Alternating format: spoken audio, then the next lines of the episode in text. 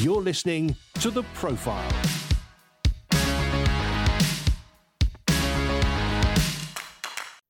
Hello and welcome to the Profile Podcast. I'm Andy Peck.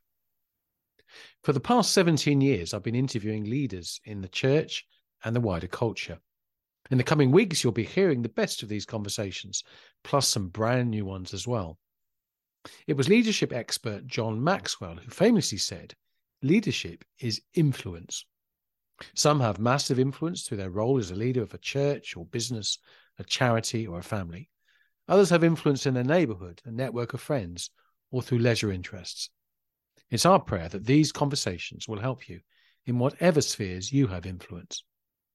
This show is brought to you by Premier Christianity Magazine, the UK's leading Christian magazine.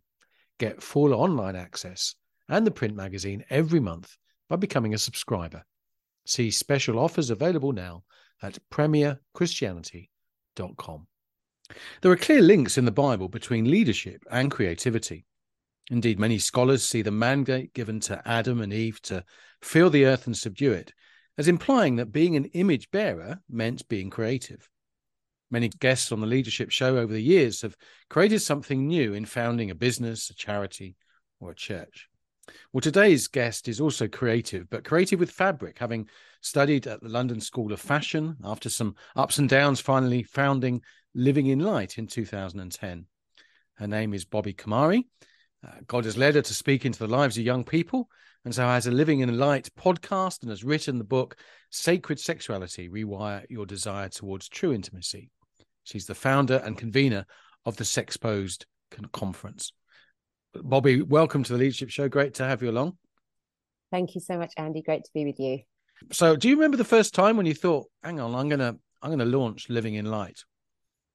Yes, I do. Um, it came out of probably a season of wanting to do that for the longest time, but not knowing how to. Um, and I remember I was a teacher at the time, and I was a fashion teacher. And so I was seeing all these precious young people, you know, grow in creativity. And I was helping them and I was helping them birth their dreams. But there were all these dreams and desires inside of me to get back into fashion because that's what I had been doing previously.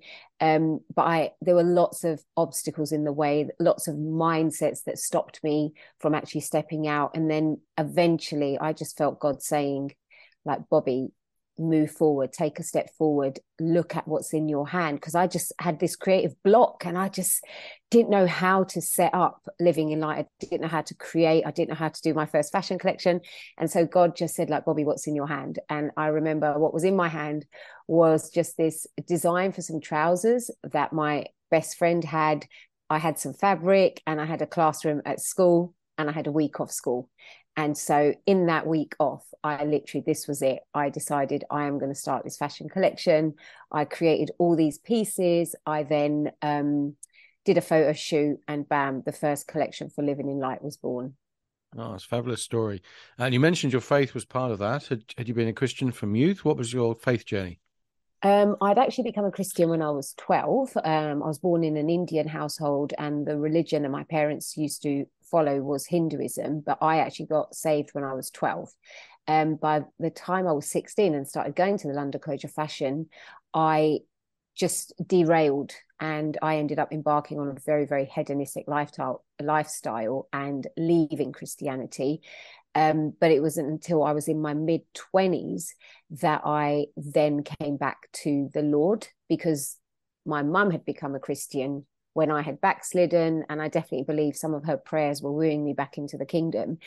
And so when I actually got saved in my mid 20s, um, and I began to seek God, like, Lord, what do you want me to do with my life? Um, he led me to be a teacher. And then I taught for six years before I then launched Living in Light. Splendid stuff. Um, so starting something like Living in Light can lead to to self doubt. Um, you mentioned some kind of mental mindset problems that had prevented you. Yeah. When you started launching, when you started the, the kind of momentum of of running something, um, did it feel, oh yeah, this is what I was born for, or did it feel a real struggle? Oh, it felt hugely intimidating. Um, I think I was surrounded by so many creatives, and that can both be inspiring but also paralyzing because you're comparing and you know you're feeling like what can i bring to the table? Does anyone even want my creativity? Is anyone even going to wear my stuff? And so um yeah part of the reason i didn't even know how to first step out um as a designer was all of these thoughts from the enemy you know making me question whether i even had a place in this creative you know realm um, and then even when I actually launched, um, the thing was I, I was teaching at the time, and although the business, like when I set Living in Light up, I never set it up as a business. I always set it up more as a as a gift before the Lord, saying that, Lord, you know, you've given me this creativity. Like I have to prove faithful with it. I have to do something with it. So it was never a business model. It was always an offering before the lord. But even with this offering before the lord i had so many insecurities because i was like if i do launch this label is anyone going to wear it? Is it going to be rubbish? Are people going to think my designs are silly and you know is it going to be innovative or fresh or any of those things? Um, and even when i did actually end up launching i literally had no sales for the first six months online. oh, um, I, I, had friends buying my stuff, but in terms of the, oh, you know, I've launched my brand, it was so flat, you know, no sales whatsoever. So that in itself like crushes your spirit mm. because you're like, oh my gosh, I thought the mountain was actually launching the website and doing the collection. And then you realize, oh my gosh, that's just the beginning, you know, there's so much more to it. And so the first six months were very hard. And then I started getting online sales, but um, it around that same time, the Lord spoke to me very clearly and said, You're about to resign your full time job. And I, at that moment, began to live by faith. And I had been living by faith. I lived by faith from that moment onwards in 2011. Um, and so my whole journey of founding Living in Light, obeying God, you know, building this ministry, all of it has been by faith. And all of it has been you know, riddled with insecurities and grapples throughout the whole journey because that is the whole point. Like when you live by faith, there are going to be so many fears you have to overcome. And the whole 10 year journey has been full of, you know, so many things that I've had to grapple with insecurities, imposter syndrome, you know, Lord, am I even in the right, you know, should I have even pursued fashion? You know, what am I doing now? Like filled, filled with insecurities. But in his love, you just overcome them season by season, year by year, you know, um, victory by victory, you just overcome them. Well, that's wonderfully honest, uh, Bobbi. Thank you for, for, for sharing that. In terms of uh, where you were based, and um, did you have a church family supporting you? Yeah. Um, other family members? Yes, family, I. The thing is, um, the church family that I was part of for most of my Christian walk, um, I, I'm I'm for a period. I'm actually currently not part of that family um, but they will always be my kingdom family. And I was in that church when I first launched Living in Light and I cannot tell you how supportive they've been. You know, they they were like my first champions. They were the ones that were buying my clothes. They were my models, you know, for my collections. Um, they were the ones that will host events. They're the ones that be promoting my label. My pastors would complete. I mean, my pastor's wife would wear all my stuff. My pastor wow. would sow into my ministry. Um, I've had so much support on this journey from the kingdom of God. Like, I I just think God's children are very um, encouraging and championing and you know they sow into you. And so i've had so many people sow into my life into my ministry. I remember um, meeting these two men who literally all that they did was sow into people. And i had one uh, encounter with them. And this was um, arranged by my my friend my close friend. Um, and they ended up giving me 10,000 pounds you know wow. like to sow into everything that God had put inside of me. So in my experience um, the kingdom of God and, and in particular Commonwealth Church my church family have been incredibly generous even with this sex Sexposed conference that I'm about to do in a couple of weeks. Um, people have been very kind and very very very generous. You know i could not have done any of this by myself. I needed a community around me and a creative community and a loving community. And that's definitely definitely what i have found. Not to say that the journey cannot at times be lonely because i think that when you're pioneering it is lonely. Um, but when you have people around you that love you and believe in you um, it it makes it beautiful be- a beautiful journey to go on you mentioned the uh, the Sexposed conference, which just transitioned nicely into talking about your your interest in supporting and speaking into the lives of young people, uh, and the Living in Light podcast and the the book Sacred Sexuality, uh, rewire your desire towards true intimacy. Talk me through how that kind of started, and yeah. um, and perhaps why you had a particular interest in sure. in, in helping folk because it's a it's a tough area to get into. Totally, yeah. Um, I think for a start, that is the world that I came out of. So that's what the Lord delivered me out of, you know, um, a hedonistic lifestyle. I, at my at a young age, at, from the age of about 12, 13 onwards, I was drinking, I was smoking, you know, I became sexually active um, from 16. Um, lots of sexual brokenness and immorality from a very young age. Um, and so that's everything that the Lord kind of delivered me out of. But then he brought me into such beautiful, beautiful intimacy with him. And that really is what led me to begin to begin ministering um, in this area. And actually, the Lord didn't give me permission to start ministering in this area until I truly understood the intimacy that we have with the Lord. Um, because I think for so many young people and for so many Christians, um, we can sometimes find it difficult to walk in holiness or in or in purity because we we sometimes think that we have to do this in order to be righteous. But in my journey with the Lord, what I have discovered is actually the Lord delivers us from lust, not to bring us into holiness or purity, but to bring us into his love. And it's inside of that love that actually we naturally, as a byproduct, walk in holiness. We naturally walk in purity from that place of intimacy with him. And so I found that out of that journey, then God gave me permission to begin to minister in this area. And the way that it all started was again my wonderful church. Um, I remember going to my pastor and saying, um, you know, Pastor, can I can I minister to the young adults? Um, about sexual purity after church um, once the service is finished. And he was like, Bobbi, you're going to do it on a Sunday morning and you're going to do it in the main service. Oh, well. And I was like, what? and he was like, yep, if we don't talk about this stuff in church, where are we going to talk about it?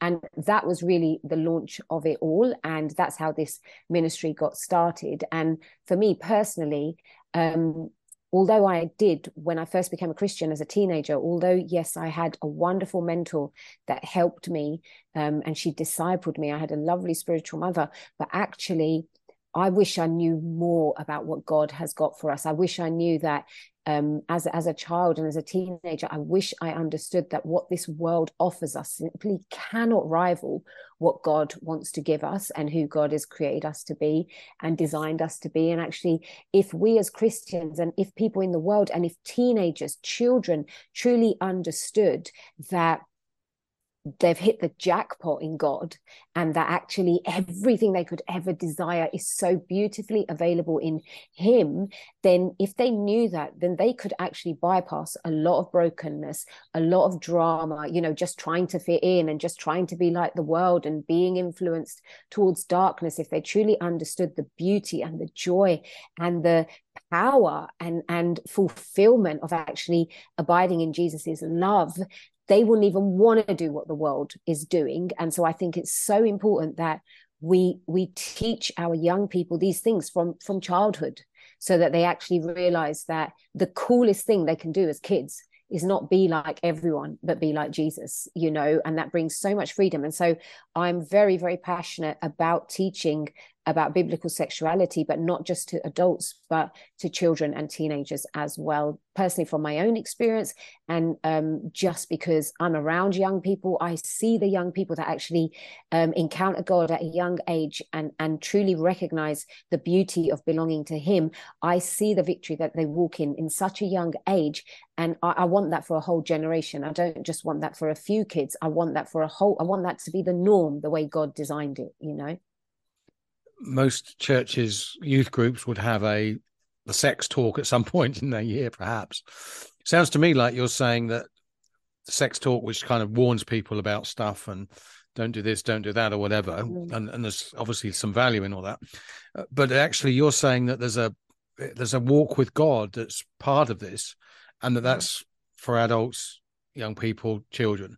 That actually yeah. knowing it's it's about knowing God first mm. of all, rather than avoiding the, the, the less healthy stuff in the world. Absolutely. Yes absolutely. Spot on. And and actually even when i first um you know shared that message at my church about sexual purity um even then the lord still wanted to take me on a journey which you know led me to actually write the book. And and it was this journey that so many times as christians we focus on everything we stand to lose if we give up the world you know oh i can't have sex outside of marriage anymore. I can't go out. I can't do this. I can't drink. I can't all of that stuff. And and we focus so much on everything that we stand to lose. But when you actually get a revelation of god's love and what god's word says about sex and and the fact that sex and sexuality is not something that's standalone. It is found inside of an intimate relationship with God. Like the purpose of sex is to actually, um, you know, symbolize the relationship that Jesus has with his bride. And this isn't something that should be taboo. This isn't something that, you know, should be a talk that we save for like once a year, as you have said. It should be the very foundation of a covenant that we enjoy with God. And so when I went on this journey um, after I preached this first message about sexuality, and I really went into the word to be like, okay, God, when someone leaves the world behind and they leave sex behind the way that they've known it, or they leave, you know, the narratives around sexuality that this world presents, what does the Bible actually offer us? And I was blown away, blown away when I actually discovered that walking in purity is is not about what you leave behind walking in purity is about everything we stand to gain everything we stand to gain you know and really now i have come to discover that the greatest motivator um, that can lead people towards god when it comes to their um, sexuality and it comes to their identity is because what god has for us is is the best. It's absolutely the best. Anything we ever give up will be peanuts compared to what we stand to gain um, as those that have been intimately wired for connection with God. You know, we honestly have hit the jackpot in Jesus, you know, and sex and intimacy and sexuality, all of that is very much rooted in that. And so sharing that as a lifestyle and sharing that as the foundation for your faith means that sex and having these sex talks and talking about relationships, they're not something you do as a one off. They are, you know, part and parcel of your identity in Christ and your stewardship of this wonderful beautiful body that he gave his life for and and your desire to preserve and honor your body because it's so holy before God. But then at the same time it's your desire to have the best um, sex that God wants for you, to have the best union that God has for you in marriage. And then you, you know, from free will say, oh, I'm not going to jeopardize that. I'm not going to jeopardize what God's got for me. So it's all rather than a set of rules and, you know, ticking that box and having that chat, it's actually um, it's us reciprocating the love that he has for us and what he's done for us. It's us reciprocating you know, from that place of gratitude with our body, with our heart, with our affection, with our desire, and actually just responding um, with our lives uh, to what He has done for us. Bobbi, you didn't uh, stop at just writing a book. Of course, you've um, launched this uh, conference called Sexposed. Um, talk me through the challenges of putting that together and uh, what you're hoping to accomplish through it. Yeah, I mean, to be quite honest, it was very challenging. Um, because I actually was going to run it in October. Um, and it felt very difficult. It felt very lonely. Um, I just wept. I cried a lot. You know, initially when I launched it, and I was like, "Yeah, I'm going to do this conference." Um, I was just I could really feel the Lord on it. But the closer I got to October, I I literally I would not stop crying. I could not feel the Lord on it anymore. Um, and I was scared because I was like, how am I going to go ahead and do this? Like, Lord, I don't even know how to do this. Um, and then this precious man from Christian Concern, Steve Bigu, he's wonderful. Um, he just said to me, he didn't even know what I was grappling with, but he literally just said, Bobbi, would you consider rescheduling this, um, you know, until the spring? And initially, when he said that, I was like, oh my gosh, how can I do that? But then I felt so much peace. And I was like, oh my gosh, I'm going to reschedule. I'm going to reschedule. And then when I then rescheduled, I just felt the peace of God. And this time round, um, organizing it has been an absolute joy, you know, such a joy. And um, although sexuality and, and, and the approach that I'm taking, because I'm not taking, you know, a wishy washy approach, I'm not taking like a nicey nicey approach. Like I really, we are going after exposing the lies that the enemy has, you know, really just paralyzed this generation with. And we're going to uproot them and we're going to really, you know, like, um, give God permission to to take his truth and pierce it into our hearts so that we can rise up we can be salt and light we can boldly proclaim the truth of Jesus in every single sphere of society. And um, because I'm coming from that approach you know a lot of people um, aren't necessarily running this race with me um, you know because people have all kinds of reasons. But I think the bottom line is is that um, not you know it's a minority right now that are really standing in the kind of position that i'm standing in. And so the response has been in some ways um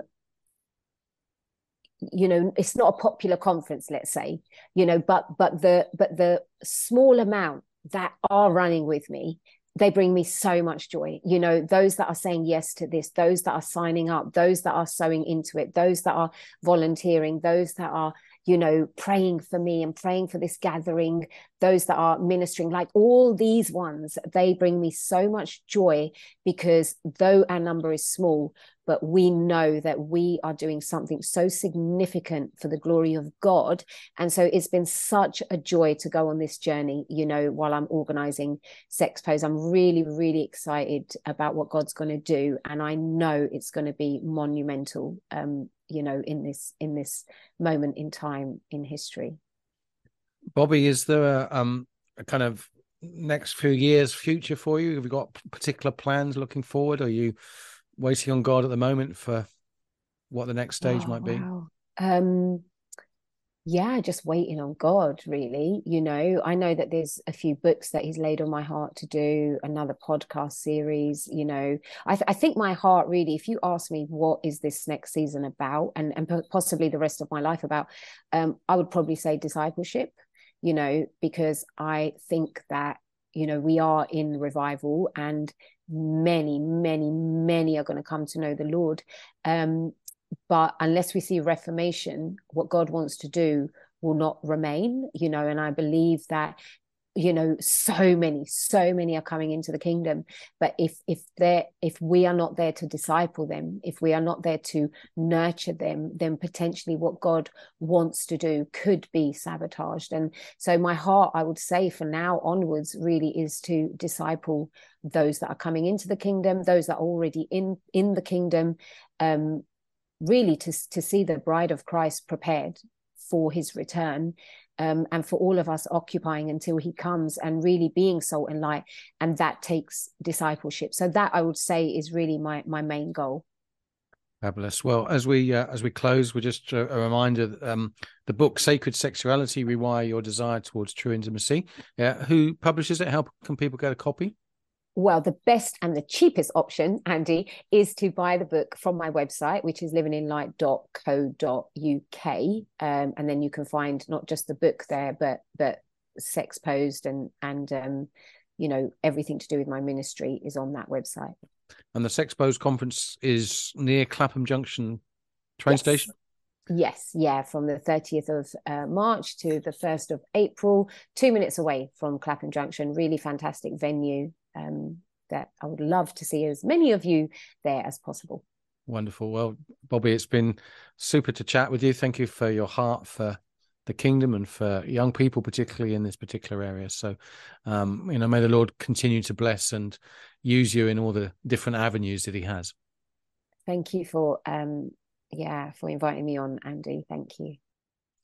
That was my conversation with Bobbi Kumari, K U M A R I. I thought it was lovely the way she linked sexuality with our life with God. And maybe we have put holiness in a separate silo to sexuality in our minds, when, as she said, God brings them together. Marriage is, after all, a symbol of Christ and the church. And so, too often talk of these things, talk about what we're against rather than what we're for, namely intimacy with God and with each other. It's been my joy to have your company. Do check out the website for more content. And in the meantime, I look forward to seeing you next week. Bye for now. You've been listening to The Profile in association with Premier Christianity Magazine.